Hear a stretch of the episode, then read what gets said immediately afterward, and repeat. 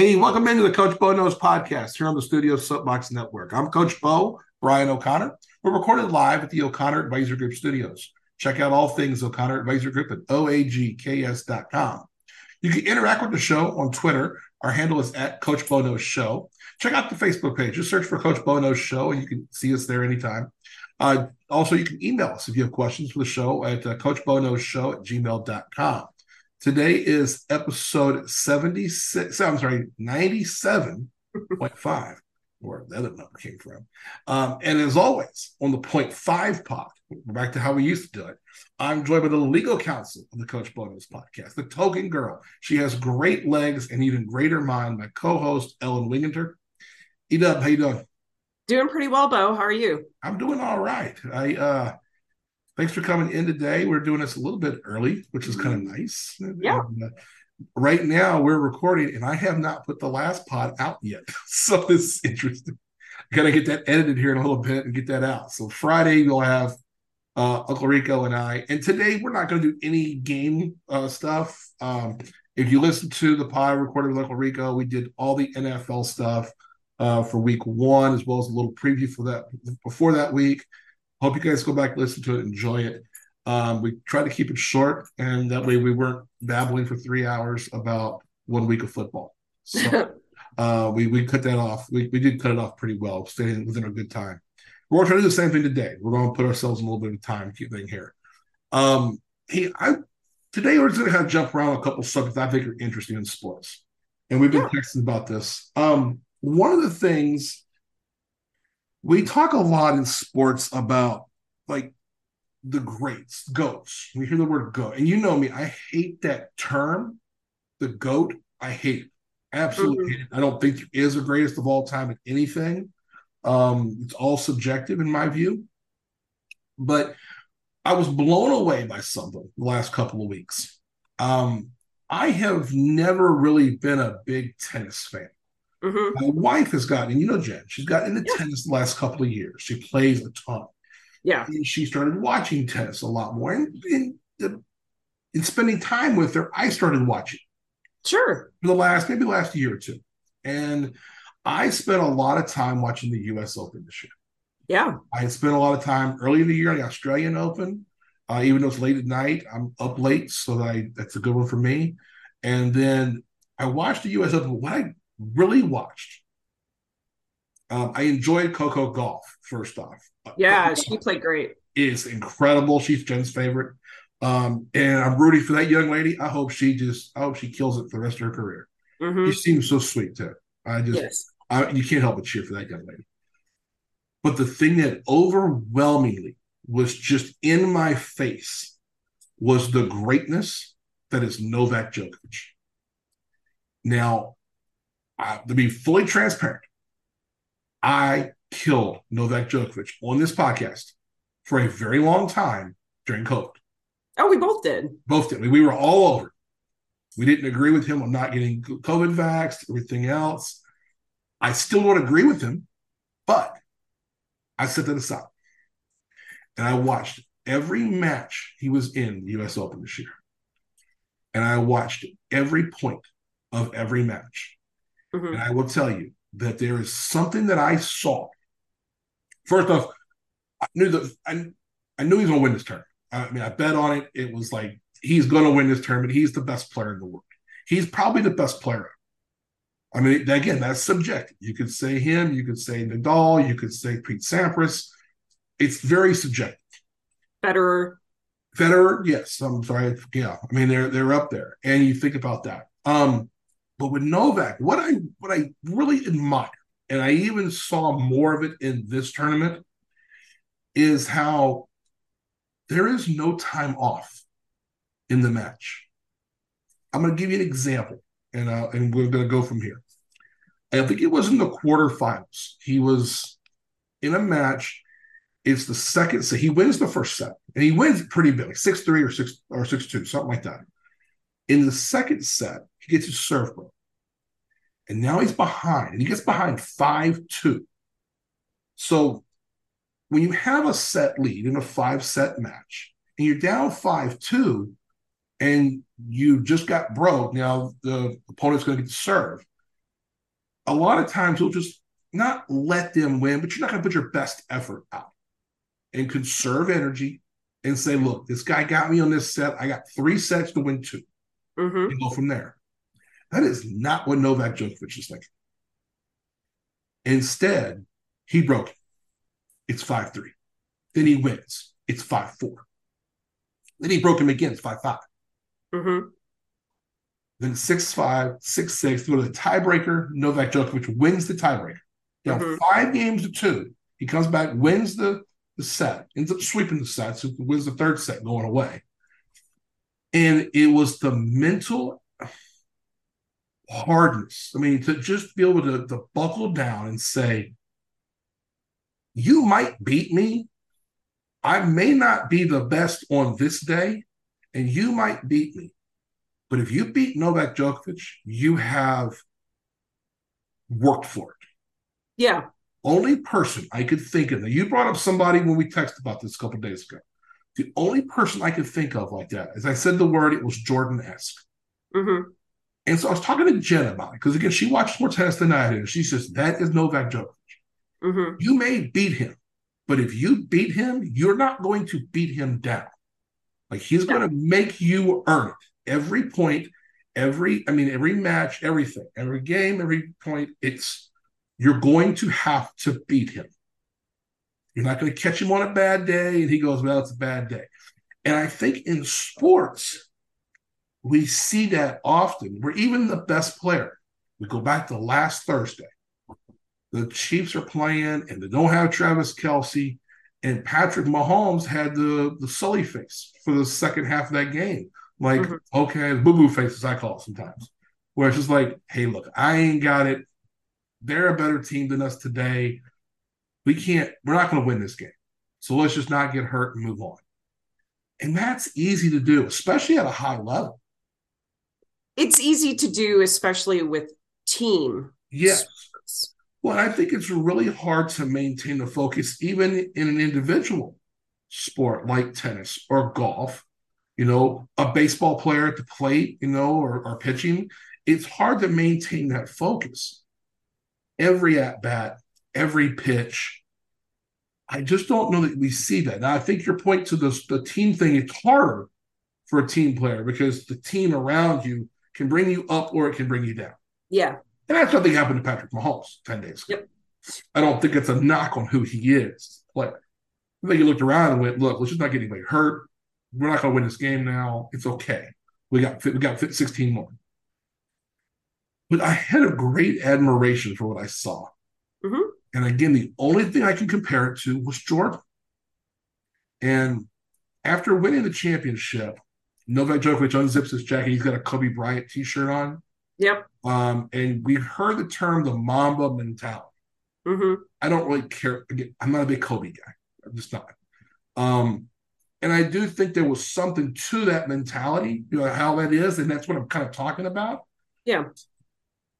Kobe was one of those that had that in most moments. But there's also games, like you said, the team sport's a little harder Yep. because you got other people around you affecting that. But I couldn't think of very many. You brought one up though. Yeah. Um, Uh, yeah, immediately uh, you got to go back to Tiger because when he before you know 2009 when things started slipping, yeah, it was you were going to get eaten up unless something was severely wrong with him. Yeah. And then he comes back and wins the US Open on a broken leg. I mean, it, it's pretty hard to say that he he wasn't a grinder and you know, for whatever else he plays, he'll probably try to, but he, I mean, he just won't be at that form ever Yeah. again. Yeah, and and I think you brought up a pretty good point earlier with the, the team players, and it's like it's hard. It's even harder there. Yeah. How about the Tiger thing? I was thinking about Tiger and Jordan and Novak, and I was like, Serena Williams has, It. Yep. and it's like it's that mentality of if you're going to beat me, it is going to take your absolute best on every single play, and I have a great admiration for that. And the reason being is that I talk about this as a business owner. Look, I'm the only person in this office. hmm I have people who help me with things and, and resources why it's a group. But day in, day out, I run this. And there are times where you have lapses where you say, I'm not going to work as hard this week as I did last week. Yeah. Maybe I need a little mental break. Mm-hmm. I have a great admiration for those who can keep grinding constantly, especially in the face of huge success. Yeah. That they can keep that grind. And that's what it reminded me of. It kind of inspired me a little bit. I've been kind of working work wise, been going through a grind lately where I've been working a lot. And I've mm-hmm. been doing a lot of extra work and working later nights and earlier days and longer days. And I was kind of like, okay, I'm gonna have to like work my way into a couple day break soon. And then I started thinking about that. And I was like, well, wait a minute. Maybe I don't need that break. You know, I, I have a vacation coming in November. I already know about that. And so I think I was like, okay, well, I got that. But I that mental grind and in it's when you have to grind to make ends meet to make sure your kids are provided for to make sure you can eat at night and most people we we know who have to go through that grind that's a real thing and i have yeah. a lot of admiration for folks who have to go through that and so you have to keep a sharp mind to keep keep going to that and it gets it beats you down well and i think while you can admire it and have space for it, you also have to have those breaks, just like any professional athlete does, yeah. because it can break you. And I mean, you're seeing it more and more, especially in professional mm. sports, that people are willing to talk about it. Yeah. That it is admirable. You know, it's it, the longevity is probably something to me that is bigger than anything else. I mean, you talk about Tiger, Serena, Novak, they've they were all in their sports for more than 20 years, winning at top levels yeah. for 20 years. Yeah. And I mean, to me, that's even that's that's the thing is that it's sustainable, whether you want to throw um, you know, LeBron James in that, given yeah. his scoring title and all that kind of stuff too, that it's it's the grind over the long term. Yes. So I was talking to Jen about this a couple nights ago, mm-hmm. and she mentioned LeBron because mm-hmm. I said something about Jordan. And we all know, look, I'm one of those people that thinks that LeBron is every bit the player Jordan is. Um, I said I don't put LeBron in that category with Tiger and, and Novak and Serena. Um, and again, with the team thing, Mm-hmm. But I think also the things like load management in the NBA, yeah. the things, um, you know, Jen brought up Tom Brady. Yeah. And I said, here's why I don't include him. He was very wishy washy his last few years about, you know, am I in, am I out? I'm half in, I'm half out. Sure. These people like Novak, like Jordan was, mm-hmm. like Tiger, like Serena. They're never half in. And yeah. that's that's different than that mentality. I'm more apt to put Kobe in there than LeBron.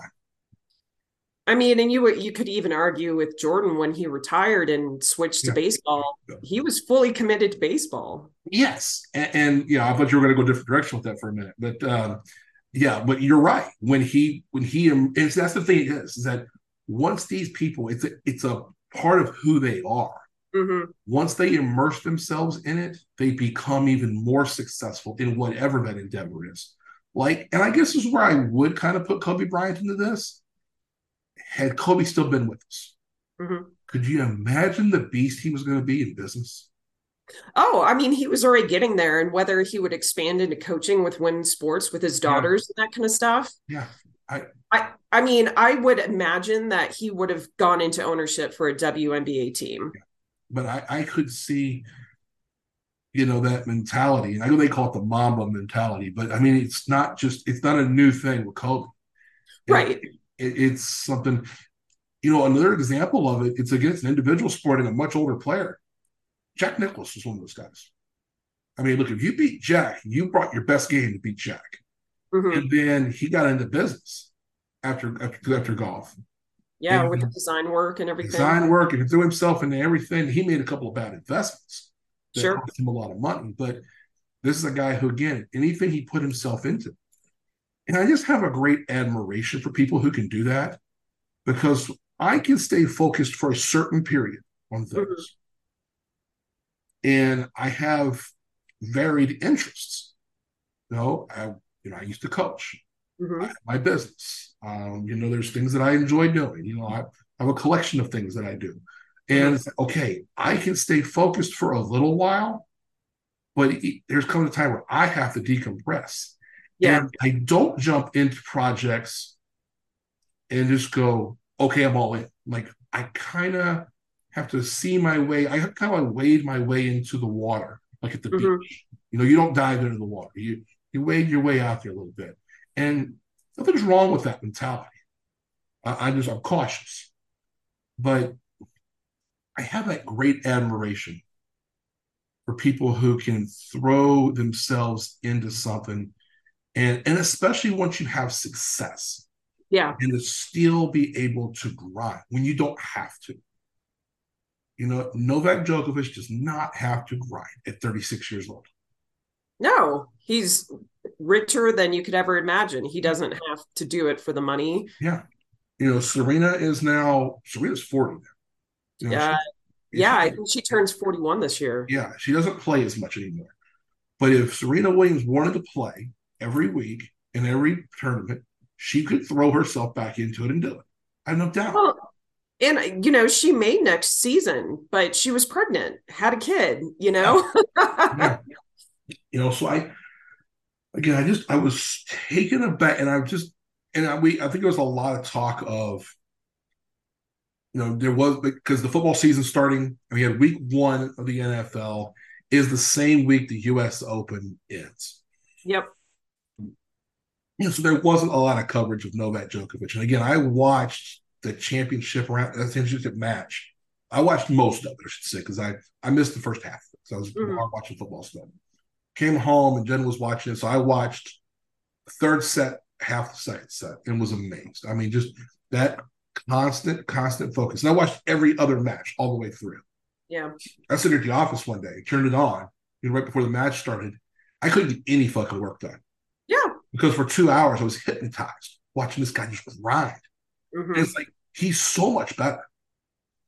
And even when you're physically dominant, he still does not give you not even an inkling of hope No. you're going to beat him. And I just, I could only think of at the moment, all I could think of was Jordan. Like it was, you know, if you beat him, you had better be on your best day. hmm And that's so rare. And we've only seen it with a handful of athletes. We see it more in those kind of those in those um those individual sports. Yeah. But I was thinking about it in terms of baseball, and I'm sitting there going, okay, Shohei Ohtani is great, like fantastic, like otherworldly great. And I'm going, even he doesn't grind every pitch, every Yeah. at bat, every batter he faces. And maybe it's the nature of the game, but it's also the mentality. Yeah. And, you know, I'd mentioned you Cal Ripken Jr. because people would argue with that Yeah, longest active playing streak. yeah, yeah. And I think there's so I, I when we are talking, you mentioned beforehand, and I was I was thinking, I, I, I think you're half right. I think he's Mhm. half right. That playing every day, but you know, it's like, okay, was he at that tippy top level? Sure. And that's where I would it's a little bit different, but Yeah. but I do see where you're at, but that you got to grind to play 2,100 consecutive games. Yeah. I mean, that's a that's that's worthy of being mentioned in that category. And So I don't only- disagree with you 100 percent on that. Yeah. Sure. The only other two that I can really think of, and again, they're individual sports. You think of somebody like Michael Phelps and Katie Ledecky, um, both who just as swimmers have, you know, Phelps dominated for the years that he was competing. Ledecky dominates now, and you can't beat her during any kind of mid or long distance race. She'll just Yeah. kill you. Yeah, it, it, it's it's amazing to watch. We we've got we've become spoiled in this 24 hour cycle of everything that we live, Mhm. social media, and TV, everything. We can get access to anything. Yeah, We really don't. We need to appreciate more when we see greatness. When you for see sure. true greatness, we need to appreciate it. And again, I was someone who killed Novak Djokovic for two years. Oh yeah. for off the for off the court. I never doubted who he was on the court. I just said, look, for two years, I didn't like this. That's a personal thing. That's who I Yeah. am. You know, but I was I also think it says something about myself, you know, say, hey, I'm willing to put that aside and watch this guy be great. That's pretty special. If I ever get the chance, I'm gonna have to watch him play. Yeah. I'm gonna have to do it sometime. I know Jen saw him a couple years with the US Open. I'm gonna have to go. And that couple years. She did not see him because he was didn't get the coach shot. Yeah. She she went last year, right? Yeah. So he went last year. Yep. So um a couple of things I want to jump into. Um this is gonna be kind of fun. I'm wearing my Boston Red Sox polo right now.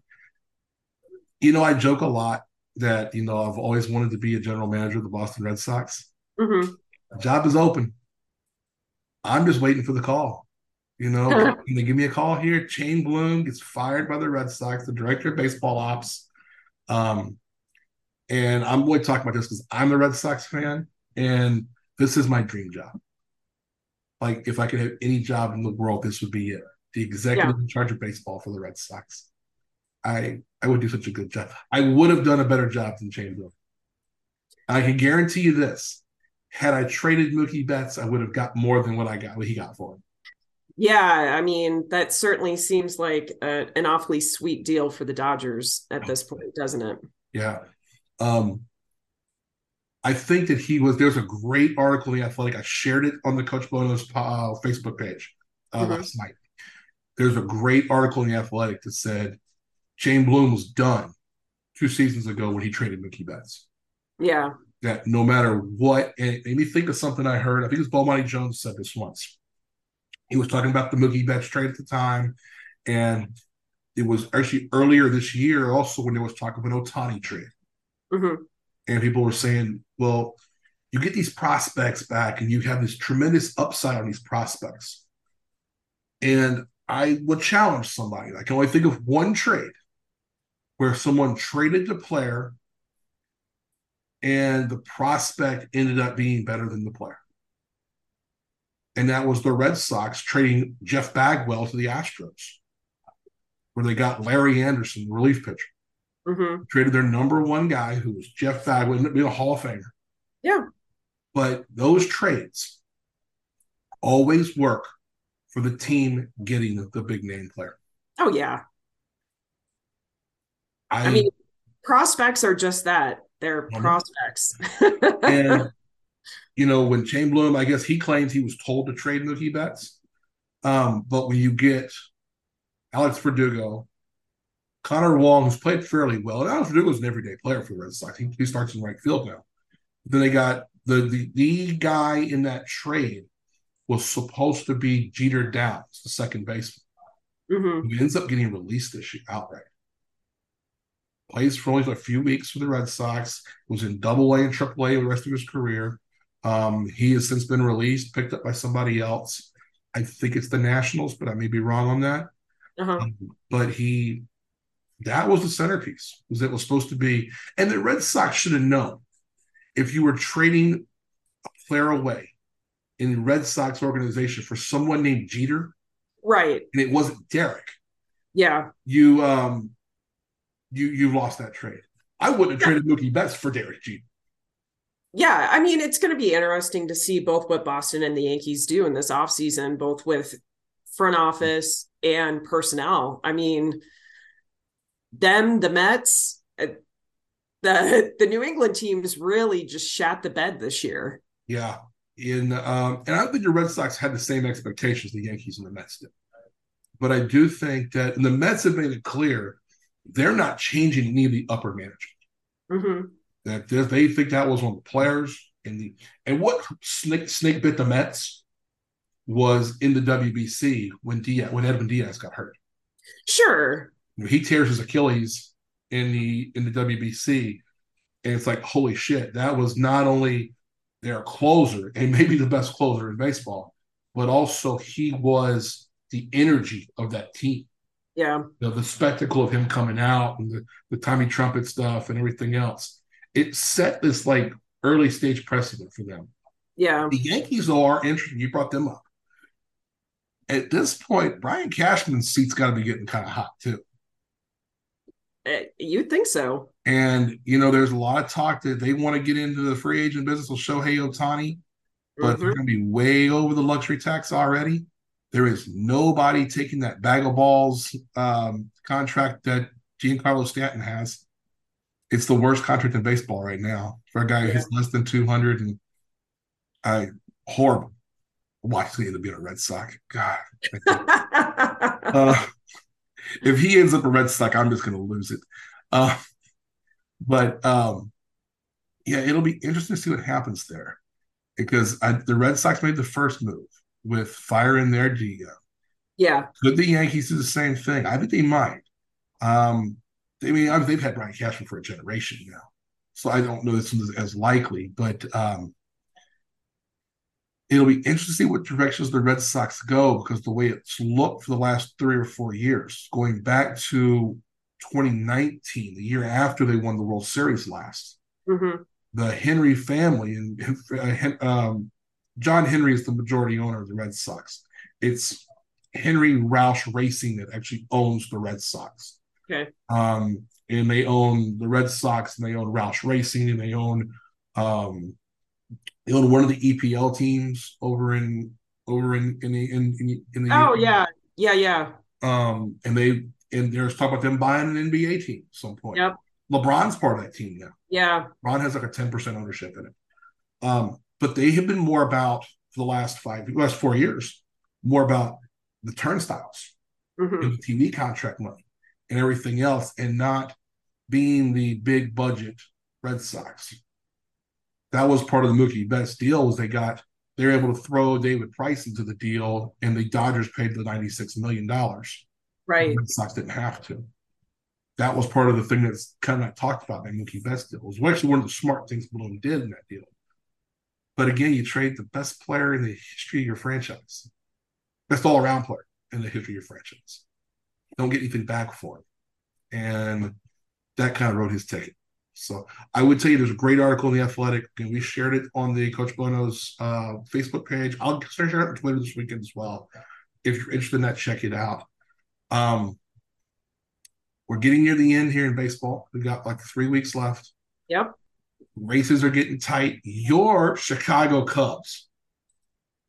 I don't want to curse them, but they're all but in. I know, but they also dropped two to the Rockies. It's true, but they are three ahead of the, as El Rapo would say, the plethora of teams behind them. Yeah, I mean, Four what? teams battling for one spot. How how far sure. back are they from the Brewers now? Uh, let me look. I thought it was three, maybe it's four. Let me look. I wasn't sure if the Brewers dropped any games. They're four and a half back of the Brewers. They're five so, games in the lost column back. Yeah. Um, so you know, they look solid. We went to the game on Monday here in Denver. They've got their pitching rotation pretty much down, although there's some weak spots. Their bullpen is good. Their bats are phenomenal right now. Yeah. They're uh, timely hitting. Timely hitting has been the deal for the Cubs. And the thing of it is, is that I don't get worried when they're down the first third of the game. Like they continue to grind as a team at the plate and will get the hits to get runners on. So, I mean, hell, Bellinger, the last two months, he's just been hitting lights out since the All Star break. Yeah, it's been great to see, and hopefully he'll he'll get NL Comeback Player of the Year. Um, yeah. But yeah, I, you know, it's just who are they going to end up getting in that wild card? Yeah. Well, yeah, you figure if they right now as it looks, the Cubs again almost four and a half back in the division, so they're, they're but they're second in the wild card race. They're two and a half games above the Giants, the Reds, and Diamondbacks. And then a half game back of them is the Marlins. So you got four teams battling for the last spot. Maybe one of those teams gets on a run and play and plays back up toward the Cubs, but I, I think it's hard for the Cubs or Phillies to not be in. Yeah. At this point, the, the Phillies are four smooth; they're four ahead of everybody there. So you figure that they're pretty much in. I'm pretty much penciling in the Cubs right now, and then Giants, Reds, Diamondbacks, Marlins. It's like four teams They're all the same team. There's Yeah. nothing outstanding about any of. it. No. Um, the Reds have the best young player in Elly De La Cruz. Yep. It's phenomenal to watch him play. Uh, the Diamondbacks have okay, so uh, Elly De La Cruz is the best athlete, the most athletic player, most complete player. hmm But have you seen Corbin Carroll from the Diamondbacks? Uh, yeah, because unfortunately the Cubs keep losing to them too. That guy is going to be a perennial all star. He's going to be in an MVP conversation at some point in his career as well. Uh, Yeah. He's the rookie of the year this year. He- Yeah, he's pretty I- the Cubs are are down in Arizona um, Yeah. for their next series, so it's should be a lively one. Yeah, if they get they get runners on in front of Corbin Carroll, those runners come home. hmm He's in a lot of runs, and he's a smart player. You talk about being down late in the game. I've seen three or four times in the last month and a half where the Diamondbacks are down in the seventh, eighth, or ninth. Corbin Carroll's the first or second batter, and he either gets on base or drives in the guy in front of him that gets on. More Yeah. than likely, it's if he's the first guy up, he just gets on base. He either draws a walk, gets a base hit, something, or if he's the second one, okay, there's one out, but he starts a rally. Um, I did listen to an interview on Mookie Betts' podcast. He had Corbin Carroll on. Mhm. Uh, really good interview. Uh, Mookie's better interviewer than I thought he would be. Um, in that one, you could see kind of the mutual respect. And I really bought in on Corbin Carroll. I, I I'm going to be watching him for a long part of his career. Nice. The Diamondbacks locked him up. They bought a couple of his arbitration years out, Uh huh. and they have him on a seven or eight year deal at like 20 million a year. Wow. Yeah, they signed him like right out the gate this year. Like he came in and played from the get- beginning, and then a month and a half into the season, they're like, "We've seen all we need to see. Let's buy him out of his deal and buy those arbitration years." And that's how the the players get paid on that deal. Is right. they want yeah they'll give up a couple of years of free agency if they can get more money on those arbitration years, Right. which is good for them For sure. they're not getting they're not deferring everything out to the end. So that's and the Rays were the first group to do that. They did it years ago with Evan Longoria. hmm It's the first time I remember seeing that. And then we saw the Astros do it with Alex Bregman and um, and um, Kyle Tucker. And now we've got Diamondbacks have done it. A couple other teams have done it with players as well. Um, I would assume that Elly De La Cruz is going to get that as well with the Reds at some point. And your guy, you're talking about Bellinger, Cody Bellinger Yeah. from the Cubs, has played himself into a big time contract. And he's free agent after this year. So He was afraid to last year, coming off an MVP season two years ago. yeah. Didn't play well in 2022, and it was a little banged up. Yeah, he had that Well, shoulder issue. yeah. So Goes to the Cubs on a one year deal, has proved he's every bit the player he was in 2021, and now he's going to get paid. I hope he stays a Cub. I do too. I really will, hope they too. invest. They've Yeah. got a good core of dudes, especially on the infield. Their infield core is tremendous. Um, and having Belly out there in center is just super, super nice. Could you imagine if the Dodgers had kept him? It's one of those things though that the Dodgers just spend so much money. Yeah. It's just kind of like, eh, Even they couldn't afford to keep Bellinger and Seager and have Freddie Freeman and Betts in the same lineup. yeah, no. I mean, that would have been a heavy load. If you kept those two, oh my God. Imagine how good a team if they kept those two guys. Yeah, But you can't afford, no one can afford that. I mean, Right. I mean, if Bill Gates owned a team, he couldn't afford that. that's fair. I mean, that would be, yeah. Um, but yeah, we're going to be interested here to see what happens in the in the next few weeks. Um, in the wild card in the, the in the American League side, this is becoming like a like crazy now. Um, all of a sudden, the Tampa Bay Rays got hot again. Um, they're not only one game back of the Orioles. The Orioles were five up about three weeks ago. The Red Sox and the Yankees are tied for last in the American League East, still above 500. Both of them are one game above 500. They're splitting yep. a header on Thursday uh, against each other. Tampa, uh, Toronto, who would come into the season, I picked as the World Series champions, um, and so they'd win the American League, has fallen back into the wild card and they're now nine games up in the wild card while the Rangers and everything that's happened out west has gone crazy. The Astros are now the favorite in the, in the West. They're ahead. Mm-hmm. The Rangers have come back. The Mariners had a 20 win month in August. They've come back to the pack, regressed to the mean. They're the third wild card team with Toronto a game and a half back. Everybody else is out from there. The Red Sox, the Yankees, the Guardians, the Angels. We talked about the Angels a couple weeks ago with their problems. I'm interested to see if the Jays catch the Mariners. If the Rangers can stay in this thing, the Rangers just lost Max Scherzer for the rest of the season. Yep. Best pitcher on the team. They, they've gotten killed on injuries this year. Yeah, it's been tough. And but I like the guy in the dugout. I like Bruce Bochy. They're going to stay in games because they have. Um, but they don't get the they're not getting the timely hitting they were in June, July, and early August. They're, they've regressed back to the mean as well. Um, not quite as exciting the wild card race in the American League as the National League. But here's the thing: is that you look at it and you go, okay, well, as of now, it'll be the Rangers and the Mariners. Let's see, it is those two. Even if it's Toronto, those yeah. two teams, they're going to play a one-game playoff for the last spot, and or the, the go forward from there. Yeah. Um, when you look at it and you look at it and you go, well, wait a minute you, you don't want to count them in as a legit threat to win the whole thing to go to the World Series. Mm-hmm. But in baseball, anything can happen. It can. I mean, you're hitting it. We saw the Nationals win the World Series two, uh, uh, two years ago. Yeah, well, and it's just you're at the end of a 162 game season. Bodies are hurting. You've expanded your rosters with unproven guys coming up from AAA, and some of them are gonna, you know, do awesome. Yeah. I mean, hell, the Cubs brought up uh, a good left-hander, and he's been doing great on the few outings that he's already been out of. But you know, it's just like any postseason tournament. Somebody can catch fire and just run through that's completely unexpected.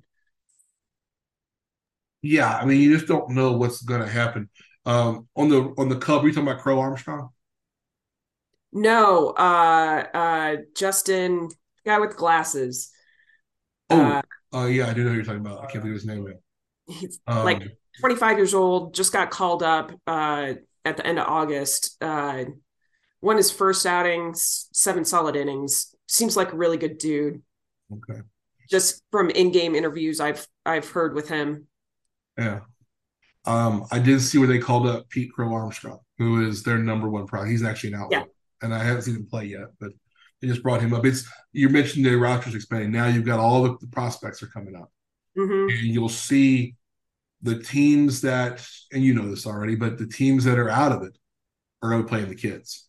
Oh yeah. Uh, um, I was watching Red Sox game a couple nights, didn't recognize by half the players. I was like, oh, okay, I heard about this name. He's been in Triple A and Double A half the, most of the season. I mean, that's what the entirety of the Rockies roster is at this point, more or less. Remind me to tell you some of the Rockies and something I found. Okay. Offline. It's a memorabilia thing. So, yeah. I think I might have found Ellen a birthday for a Christmas present. Oh, there you go. Yeah, so, um, yeah, so inter- baseball is interesting. We got three weeks left in the regular season, and it's going to come down to the wire on these wild card things, especially National League wild card. Um, and the other thing, you know, I was, you know, I've been high on the Dodgers all year. I know you hate the Dodgers. But you notice what happened to not last weekend, weekend before. The Braves went out to LA, took three out of four from the Dodgers. Good.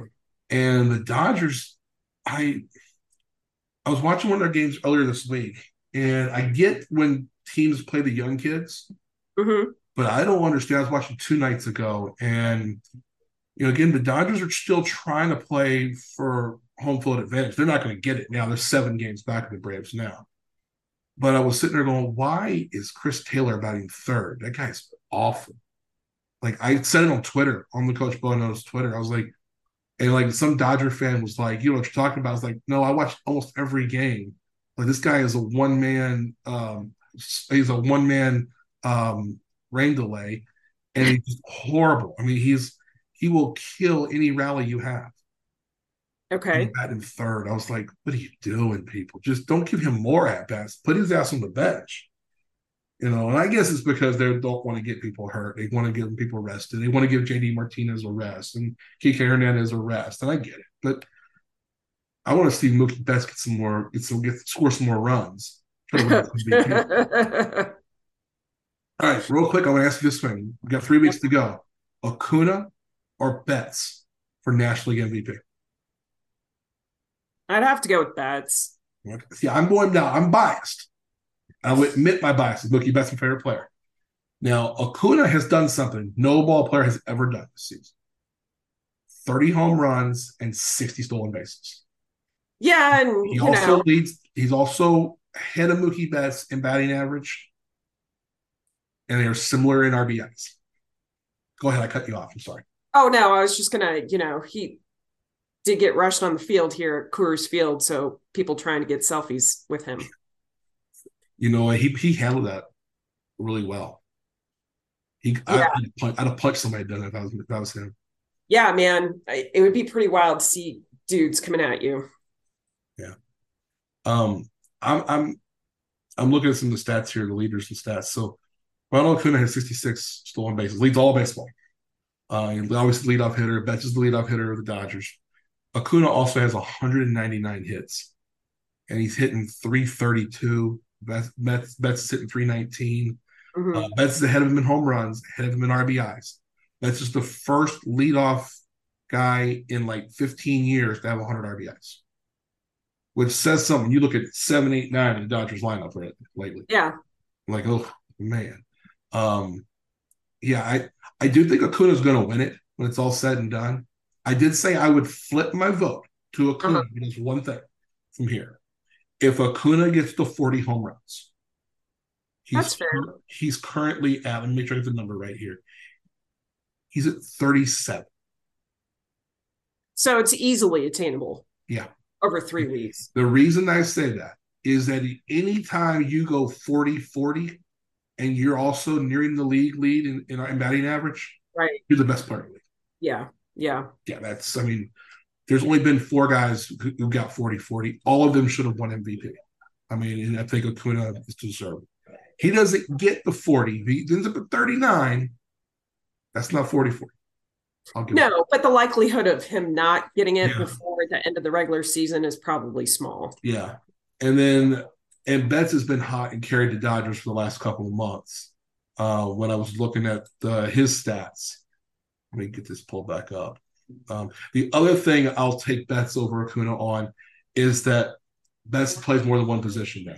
With him having to play second base so much, right? He's played second. He's played a little bit shortstop, but now he's playing second base like three times a week. Yeah, Jason Heyward pit plays right against lefties, which is really smart to do. They get the yeah. bat in there against the lefties. Heyward hits the shit out of them. Yep, he's not a, a huge drop off. Uh, he's not a he's not a detriment in right field. No, put Mookie in the infield. He's phenomenal. Mookie's currently at 39 home runs. He doesn't have 40 yet. He's at 103 RBIs. Uh, where's his batting average? He's hitting 312. Acuna's at 330. So, and uh, in OPS, which is the one that everyone looks at now, um, it's Acuna and Betts one and two. so it's yeah, uh, Matt Olson. I'm sorry, it's Acuna Olson Betts. Yeah. Tight race. Yeah. So I, I interesting there. Um, okay, fun baseball thing. I just read this this morning. We talked about it real briefly. Have you watched the Savannah Bananas?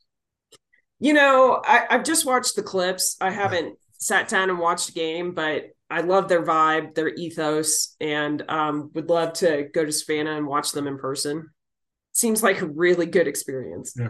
So, for those who don't know, the Savannah Bananas are an independent team, and they were bought. It, there's a great story. I will find it and I will share it through our Facebook and Twitter this weekend.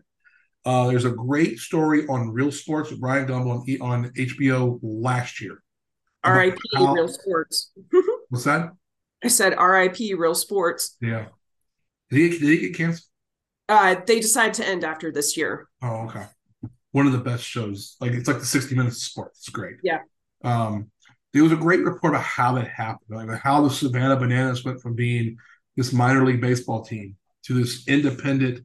They are basically the baseball version of the Globetrotters. Yeah. And they go and play exhibition games, a whole different style of game. Um, they travel throughout the country. They came to Kansas City earlier in the year. I did not get a chance to go see them. Um, but they play this, it's an entertaining style of, of, of baseball. It is the Globetrotters in a way. Yeah. Um, the Hall of Fame has decided, the Baseball Hall of Fame has decided to honor the Savannah Bananas, and they're going to have an exhibit in the Hall of Fame about the Savannah Bananas and their contribution to, to the sport in the current this current generation. Yeah. Um, they're playing a game this weekend at Doubleday Field, which is the field adjacent to the Hall of Fame. They sold us 6,500 tickets in just a matter of a couple of hours. Oh, not surprising at all. Yeah. Um, it's a really small ballpark. It's a the ballpark is a majorly sized field. I mean, but it's sure.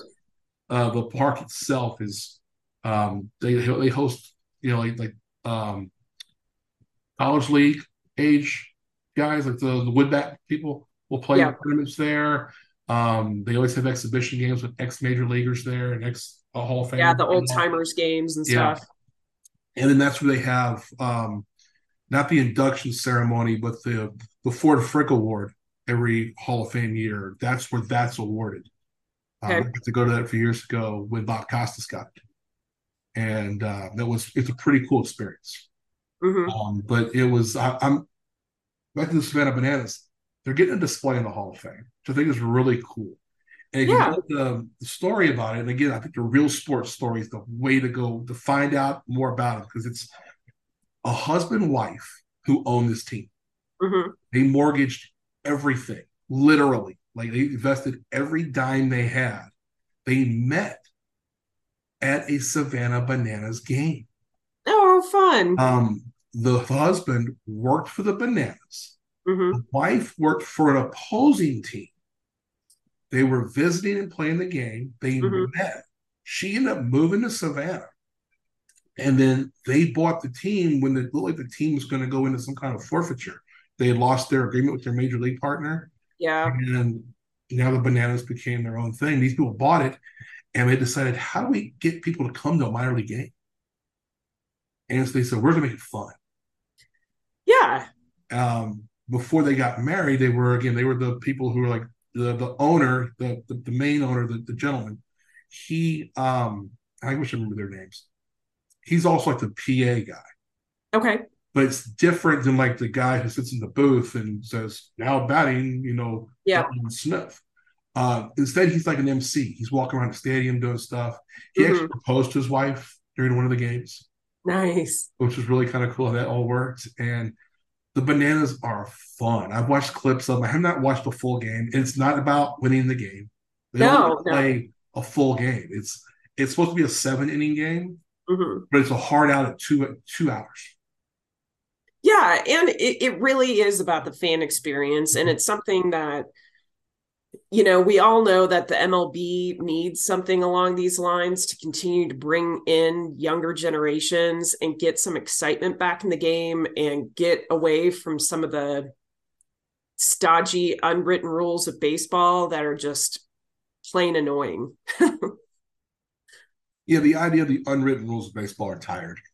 Yeah. And it's um yeah, what it is now. It's but I the bananas are really cool. Um again, they're kind of like the Globetrotters, they travel. They have games in Savannah, obviously, but the majority what they do is Barstow. And the opponent they play is kind of like the who is the team that the Globetrotters play? Is it the, the, the Generals? Uh, I remember. couldn't even tell you. They never won. Yeah, the Bananas always win. I mean, it's that kind of thing. Yeah. Um, okay. But uh, yeah, I, I want to check the game out. We we need to find the game either when they come near Denver or Kansas City. You and I go.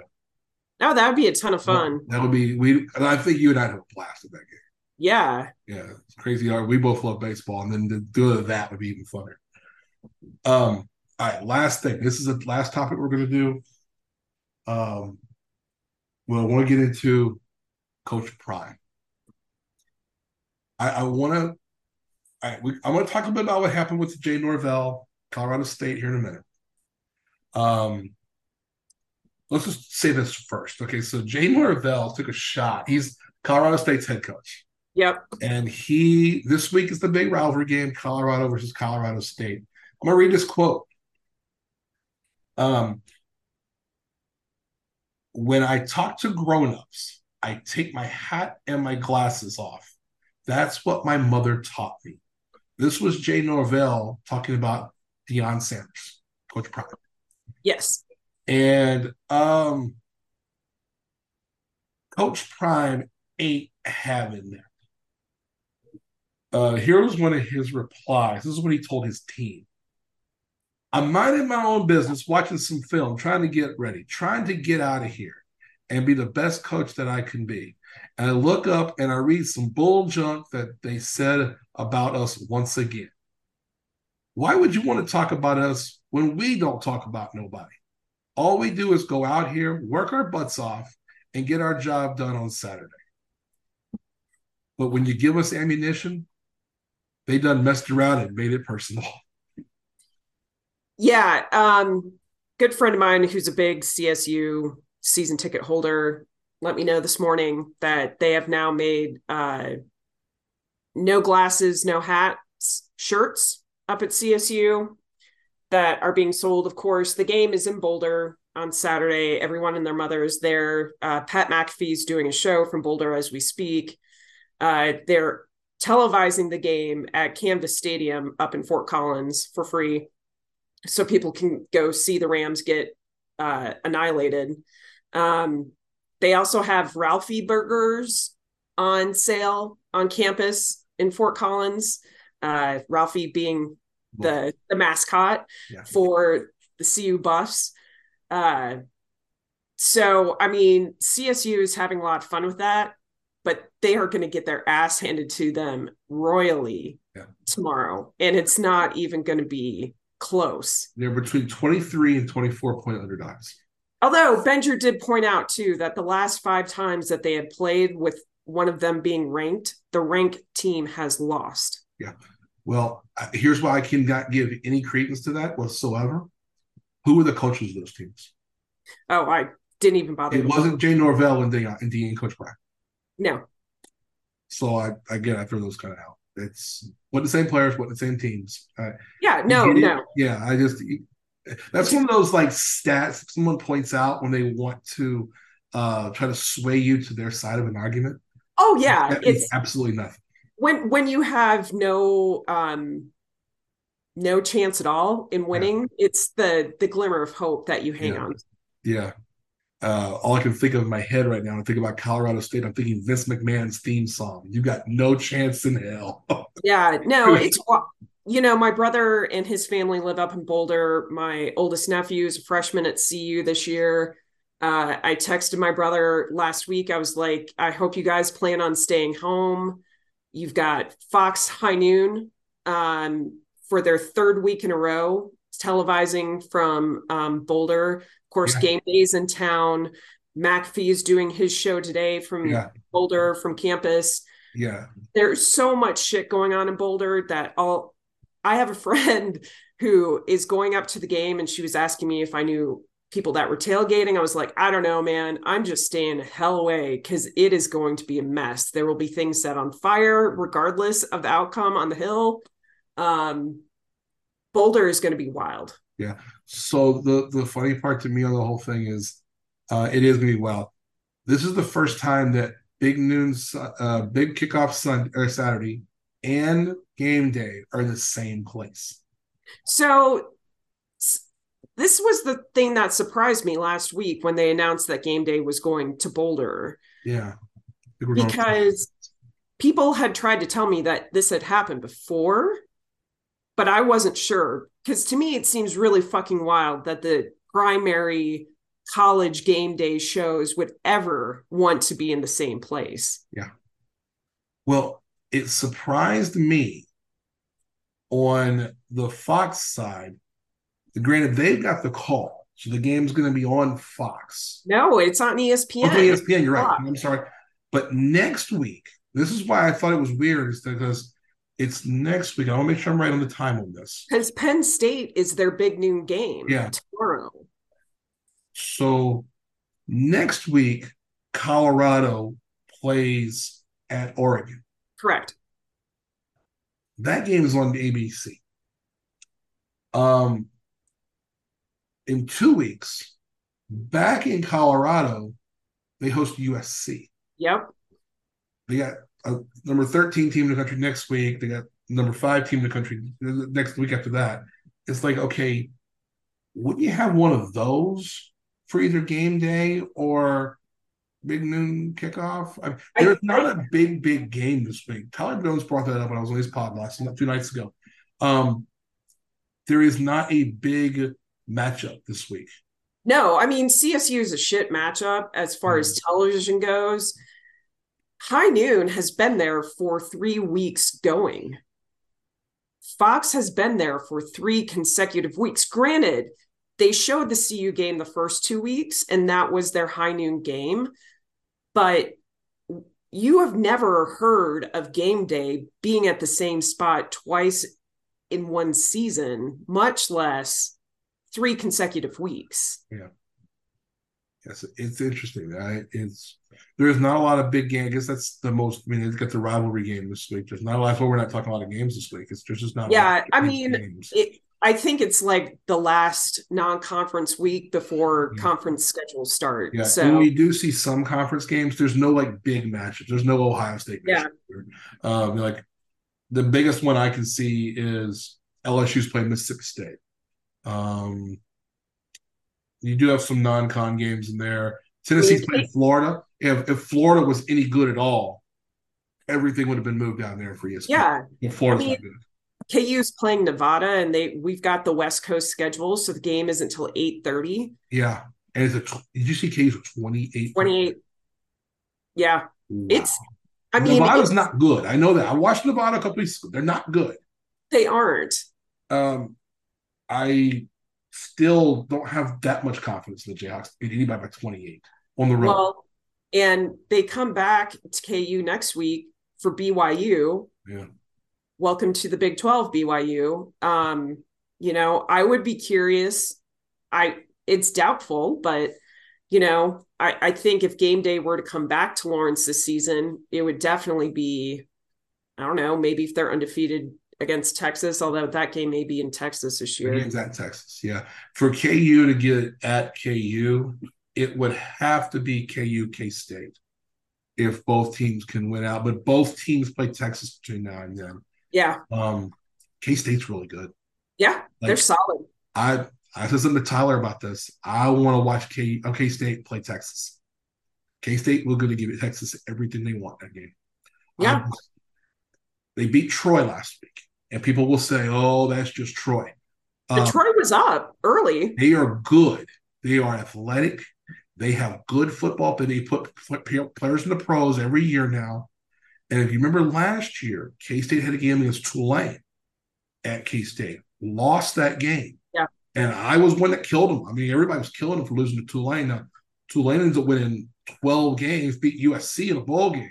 Yeah. Um, but Troy is in that category and for Casey to handle their business and to play extremely well against a talented team like that, um, it's going to be they're going to be a better team people think. Um, I want to pull up K State's schedule here. They play Missouri this week, and they're going to throttle Missouri. Like it's it's not going to be close. I know they're only five point favorites. Um, that is my pick of the week, by the way. I will gladly lay K State's five points in that game. Um, you know, be responsible. but yeah. Uh, yeah. I'm spreading it around on that. Um, but yeah, K State's got the next four. We got Mizzou, U, uh, UCF, Oklahoma State, at Texas Tech. Those are both road games. They host TCU. Mm-hmm. They can beat TCU. It'll help to have them in Manhattan. Then they host Houston, who is not as good as Houston was last year or the year before. No. Then they go to Texas. That could be two undefeated teams. Yeah. And then the last three K State has Baylor, Kansas, Iowa State. There's a chance that K State's 11 and 1. Totally. Yeah. Um, I'm super impressed with them so far this season. So, um, and then I look at Kansas, and okay, they beat Illinois, which we said last week. If they beat Illinois, we know they're good. Yeah. They manhandled Illinois. Like, I know that game was only an 11 point game at the end, but if you watched the game, yeah, you know that KU manhandled. I mean, yep. It was not a, a good look for anybody. They got Nevada, they should win this week. I think yeah. they'll be a favorite against BYU. They then have Texas, but they'll be 4 0 when they play Texas.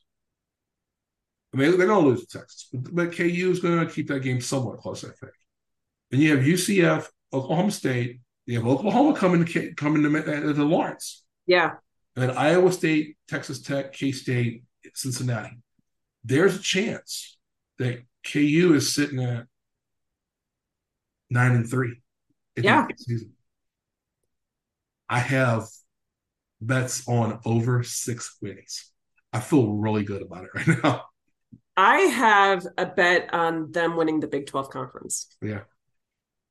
It would be, you better have got some good odds because I don't know how anybody's going to pass K State and Texas right now. Oh, oh, I'm sure. Let, let's see what those odds were because I just didn't. All. Had to be all the odds. Let's see. Open. Uh, plus 4305. Okay.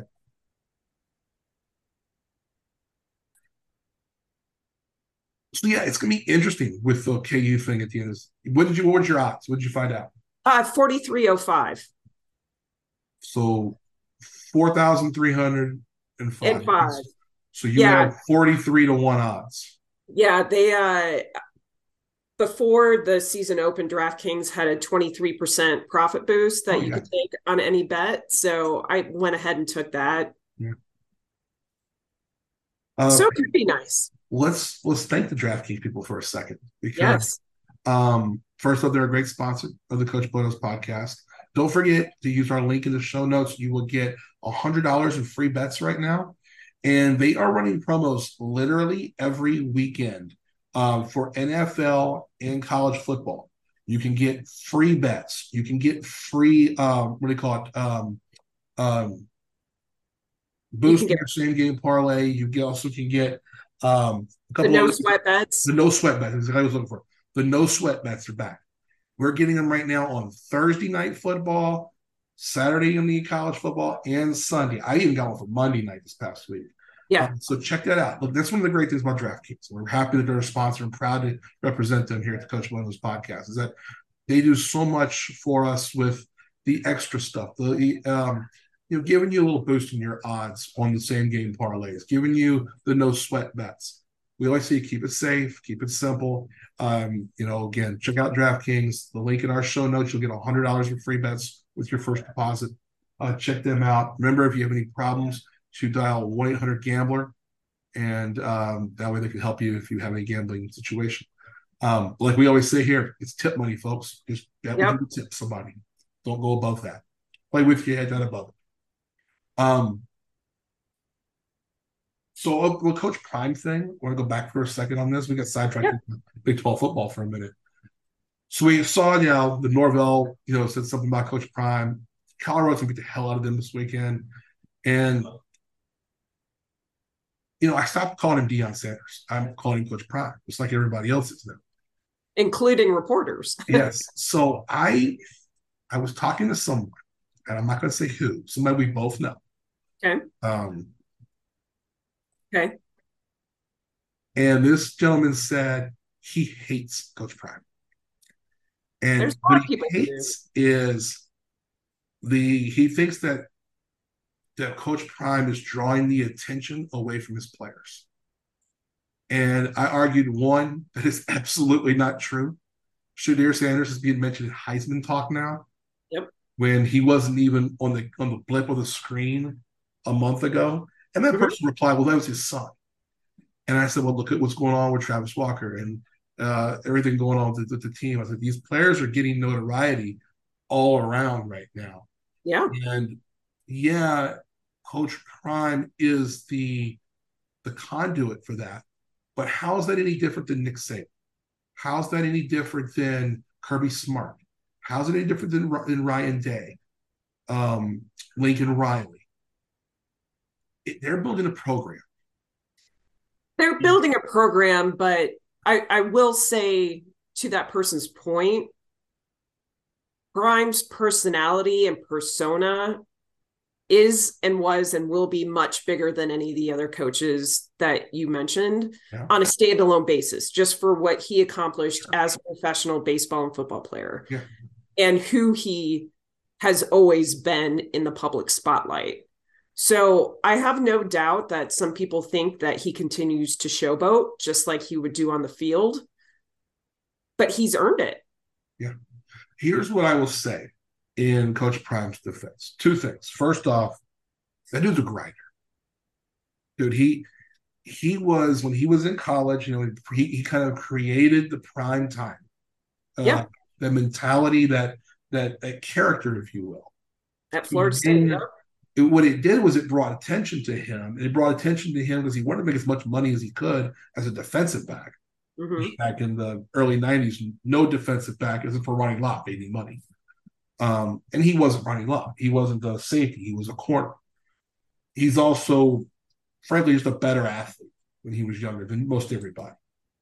Um, he brings it to the NFL, and again, he drew attention to himself with the Falcons. You know, he had the the famous "This is my house" when he went back to Atlanta with the 49ers and the Cowboys, and you know, he famously went from the Cowboys to the 49ers um, to when they were battling back and forth, and the 49ers couldn't beat the Cowboys. Yep. Deion goes to the 49ers. They beat the Cowboys. Mm-hmm. Um, you know, everywhere he went, Deion Sanders made his team better. And I do think he's the best cover corner of all time. I also think he's one of the best five defensive players of all time. Um, but what he did as a coach, you can say he created another persona Coach Prime. And that was something this person also mentioned he didn't like was that, well, he has this thing. It's not really him. And I went, well, wait a minute. Here's where I'm going to forgive him again. He's trying to build a program, whether it's at Jackson State or Colorado or wherever he ends up next if he goes somewhere else. Mm-hmm. And he's building that persona because that's the, what those kind of players want to play for. It's a recruiting tool. It's a recruiting tool. And I am Brian O'Connor. Now, you've known me for a long time. My name of my friends is Bo, my initials. But I'm Coach Bo to a lot of people. And so when I brought that up to that person, I said, well, wait a minute. There's a whole segment of people who don't call me Brian. Yeah. They call me Bo or Coach Bo. How is that any different than Coach Prime? Now, to this person's point, he was consistent at least and says, I don't like it when they call you Coach Bo because you're not a coach anymore. And I was like, I'm not actively coaching, but I coach people every day. Sure. In my business. And he was like, Well, yeah, but isn't that really a persona? And I was like, Kind of.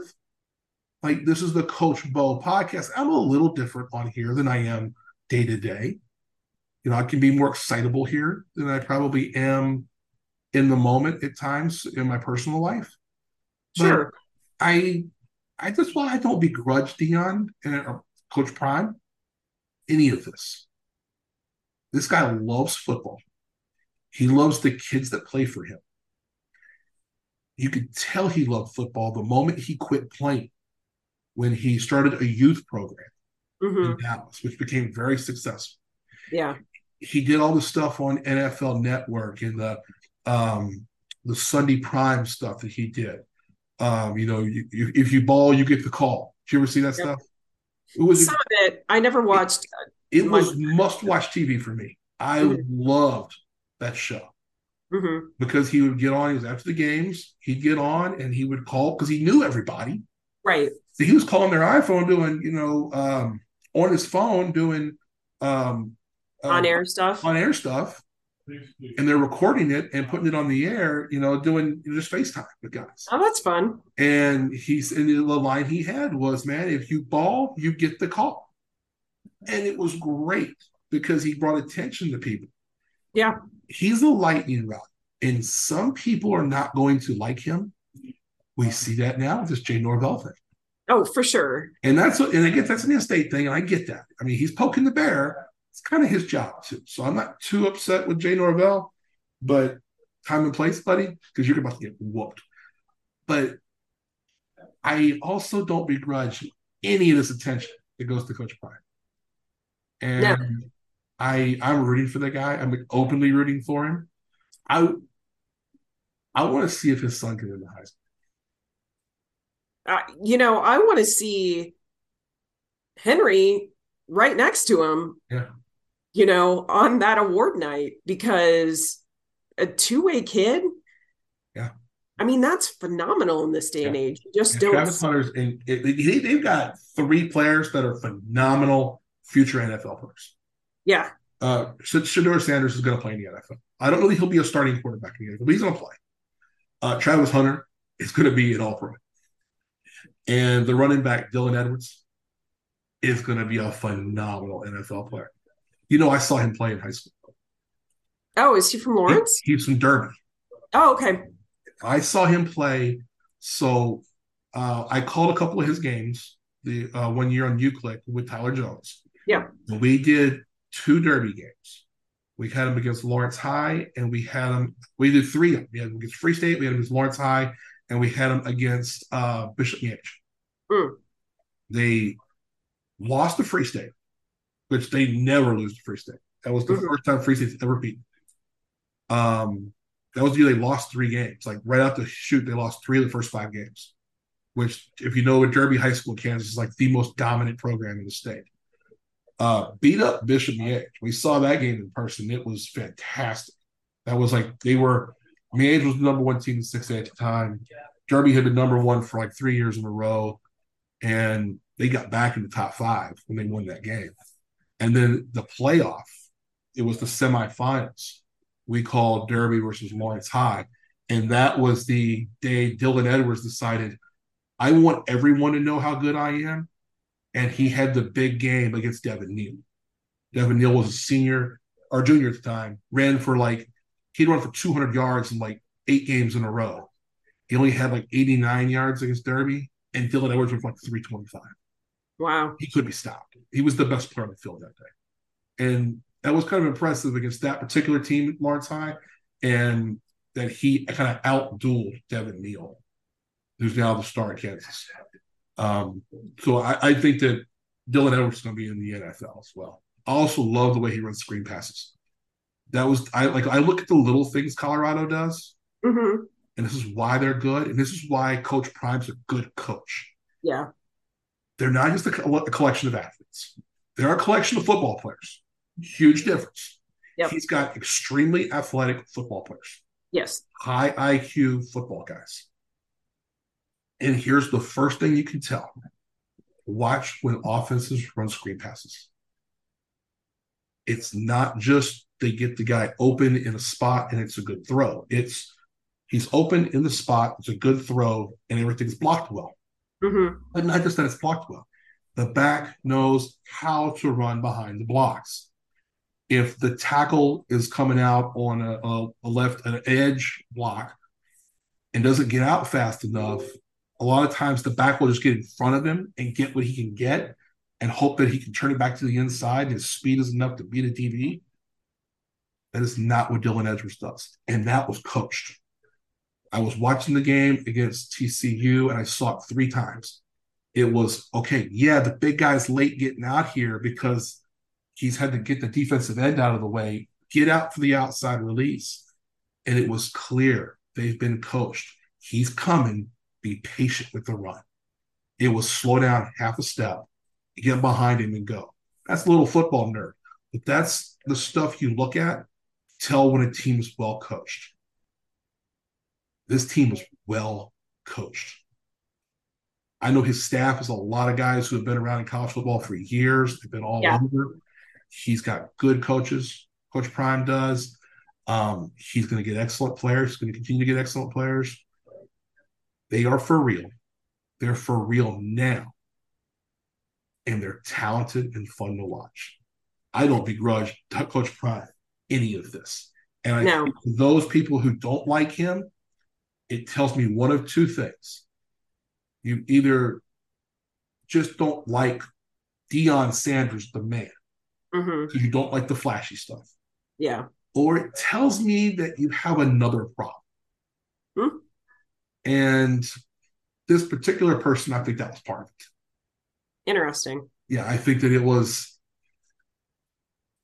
the people who don't like Coach Prime but do like Lane Kiffin. Yeah. Fair. Okay. You know, you know, don't you know, don't tell me you, you, you- oh well, you know, he's just being flamboyant. No, that's not what that is. Sure. That's different. So um yeah, I want to get out on that. So um anything you got looking forward to or you, you got going here you want to talk chat about real quick? I know we're gonna try to get out of here a little early tonight. So Yeah. No, we'll wrap and uh, you know, we'll we'll see what this weekend of football brings. It should Yeah. be good. hey, don't forget, folks, if you're listening, check out the link in the show notes to uh, get a little uh little something from DraftKings. Check them out. We appreciate their support. Did you get your package of goodies? I did. Um, had a lovely hoodie that I wore the other day, which was nice. I've got a couple of tees that I haven't tried on yet because it's been fallish around here. So the hoodie was well appreciated. Oh, good. Yeah. So yeah, we get occasionally we get a little something from them, and we appreciate when they do that. So I just said, hey, send it all to Ellen this time. Yeah. Well, thank you for that, DraftKings, and you. Yeah, So yeah, thank you for that. Hey, I want to also thank uh, Tyler Jones and everybody at Studio Soapbox for all you do behind the scenes. Uh, most important, thank you to you, the listener. Don't forget to rate us and review us. Apple Podcasts, Google Podcasts, Spotify. Uh, real quick, if you are someone who listens to us on Stitcher and you're trying to find us, just go to one of the other podcast places. Somebody tried to tell me I, I can't listen to you. You're not on Stitcher. Nobody's on Stitcher. It's done. so Google Podcasts, Apple Podcasts, Spotify. Check us out. We appreciate every five star review. If you're enjoying what you're hearing, let us know. Uh, we did hear your feedback on episodes going too long, so we are getting we, we are curving that. So we're gonna try to get more in in less time. So, all right. Till next time. I'm Coach Bo Brian O'Connor. That is EW uh, EW Ellen Wigginton. Uh, have a great week. Remember your time tokens and non-refundable. Take care.